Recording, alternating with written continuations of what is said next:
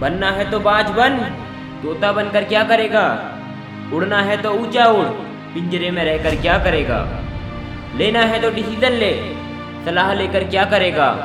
जीना है तो बाज बन, चापलूसी करके क्या मिलेगा? फैलाने हैं तो पंख फैला, अफवाह फैलाकर क्या करेगा? सभी लोगों ने तुझसे कहा होगा, बनना है तो बाज बन, उड़ना है तो बाज की तरह ऊंचा उड़, बड़े सपने देख, मेहनत कर। पर किसी ने यह नहीं बताया कि यह सब करे कैसे। तो आज मैं तुझे बताऊंगा कि तू यह सब कैसे करेगा। क्या यह आसान होने वाला है? नहीं, बिल्कुल नहीं, पर यह असंभव भी नहीं है। तुझे सबसे पहले बाज के एटीट्यूड को अपनाना होगा, attitude of an eagle. Eagle के माइंडसेट को समझना होगा। नंबर 1, बाज को तूफान पसंद है। जितना खतरनाक मौसम होता है उससे कई ज़्यादा बड़ा बाज का हौसला होता है।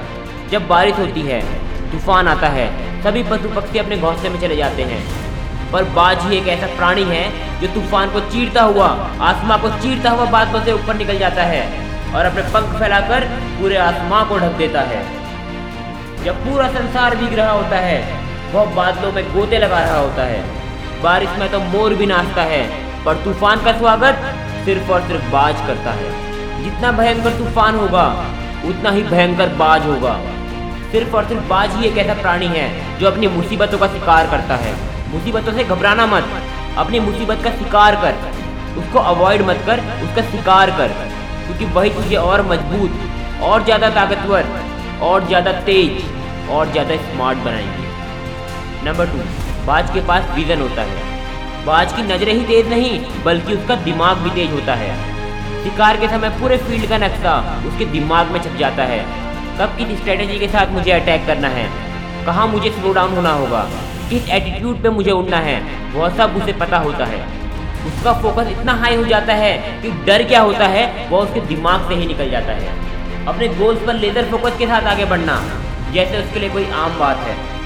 अगर तुझे भी कुछ पाना है तो सिर्फ और सिर्फ अपने गोल्स पर फोकस कर। डिस्ट्रैक्शन को डिस्ट्रैक्ट होने दे, अपने गोल्स पर फोकस कर। नंबर 3, बाज कभी भी मरी हुई चीज़ें और पुरानी चीज़ों को नहीं खाती। हर दिन वह दोबारा शिकार करती है। अगर तो उसकी थाली में भी खाना परोस देगा ना, वह खाने को मुंह भी नहीं लगाने वाली। भले ही उसकी कंडीशन क्या है, वह उड़ते हुए जाएगी, बादलों को चीरते हुए जाएगी और अपने शिकार को पकड़कर फिर उसको खाएगी। कोई फर्क नहीं कि कल उसके साथ क्या हुआ था, उसको कोई फर्क नहीं कि उसके पंखों में चोट लगी है, उसको कोई फर्क नहीं उसके पंजे दर्द कर रहे हैं। सीधी बात बोलूं तो बाज को प्रेजेंट में रहना ज़्यादा पसंद है। वह जिस भी कंडीशन में है वह उसको ओवरकम करती है, और यही उसको सभी प्राणियों से अलग बनाती है। कल क्या हुआ तुझे उससे कोई मतलब नहीं रखना चाहिए, उस बात को भूल जा, आगे बढ़। अभी तेरी पूरी ज़िंदगी बाकी है। कब तक याद करेगा अपना बीता हुआ कल? आने वाले कल के बारे में कुछ सोच। इस पूरे ब्रह्मांड में सिर्फ 2 चीज़ें हैं जो तुझे खुद और आगे बढ़ने से रोक रही है, और वह बात है बीते हुए कल में जीना और दूसरों के हिसाब से जीना। बाज कभी भी ऐसा नहीं करती, ना तो अपने बीते हुए कल में जीती है और ना ही दूसरे जानवरों को देखकर उनके जैसा बनने की कोशिश करती है। कहती है तू भले ही अच्छा होगा, पर मेरे जैसा बिल्कुल नहीं होगा। नंबर 4, बाज में जिद होती है, बाज में कमिटमेंट होती है।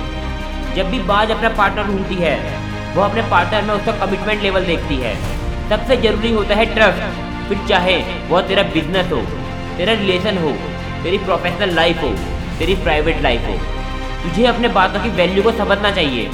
तेरे द्वारा बोला गया हर एक शब्द तेरे लिए पत्थर की लकीर होनी चाहिए।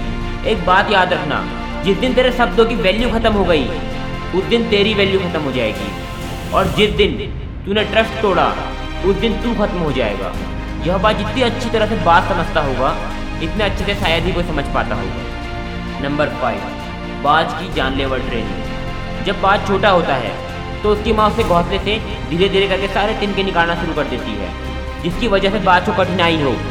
फिर वह एक एक करके अपने बच्चे को घोंसले से नीचे फेंकना शुरू कर देती है, और वह तब तक ऐसा करती है जब तक उसके बच्चे उड़ना नहीं सीख जाते, क्योंकि उसकी माँ को पता है कि अगर ये अपना दर्द नहीं सहेगा तो ये कल का दिन नहीं देखेगा।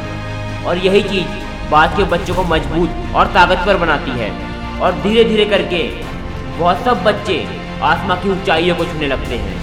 तो तुझे भी अपने आप को ट्रेन करना पड़ेगा, अपने कंफर्ट जोन से बाहर निकलना पड़ेगा, जब बाज अपने कुछ महीनों के बच्चों को अपने घोंसले से बाहर निकाल देती है तो तू इतना बड़ा हो गया है, अभी तक क्या कर रहा है अपने माँ के आंचल में? बाहर निकल, यह दुनिया देख, यह दुनिया पूरी की पूरी बदल गई है, धोखेबाजों से भर गई है।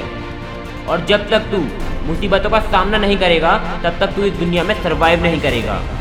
नंबर 6, बाज अकेला उड़ता है। जो अकेला उड़ता है सबसे मजबूत पंख उसके होते हैं। कभी भी अकेले उड़ने से डरना मत, अकेले चलने से डरना मत। सच्चाई यह है कि लोग तेरे सपनों की इज्जत नहीं करते, वो कभी भी तुझे सपोर्ट नहीं करेंगे। और इतना ही नहीं, यह दुनिया धोखेबाजों और नकारात्मक इंसानों से भरी हुई है, और अगर तू उनको अपने सपनों के बारे में बताएगा तो बहुत तुझे रोकने की कोशिश करेंगे, बहुत तुझे नीचे दिखाने का प्रयास करेंगे, वह तेरे सपनों को नहीं समझ पाएंगे। तो तुझे अकेला चलना पड़ेगा, तुझे नेगेटिविटी के ऊपर से उड़ना पड़ेगा, तुझे अपनी जर्नी अकेले स्टार्ट करनी होगी। तू एक ताकतवर इंसान है, तेरा विजन क्लियर है, इसलिए तुझे अकेला चलना सीखना होगा, बिल्कुल एक बाज की तरह। अगर तुझे फिर भी अकेले चलने से डर लगता है तो हमारे इस वीडियो को देखने के बाद तेरा पूरा डर खत्म हो जाएगा। और हमारे नए वीडियो देखने के लिए यहाँ क्लिक करें। बाज की मैंटेलिटी को अपना ले, बाज के एटीट्यूड को अपना ले, फिर देख यह दुनिया तुझे कैसे अपनाती है। अगर ये वीडियो पसंद आया तो लाइक करें और सब्सक्राइब करके बेल आइकन प्रेस कर दें, जिससे कि सबसे पहले हमारा वीडियो आप तक पहुँचे।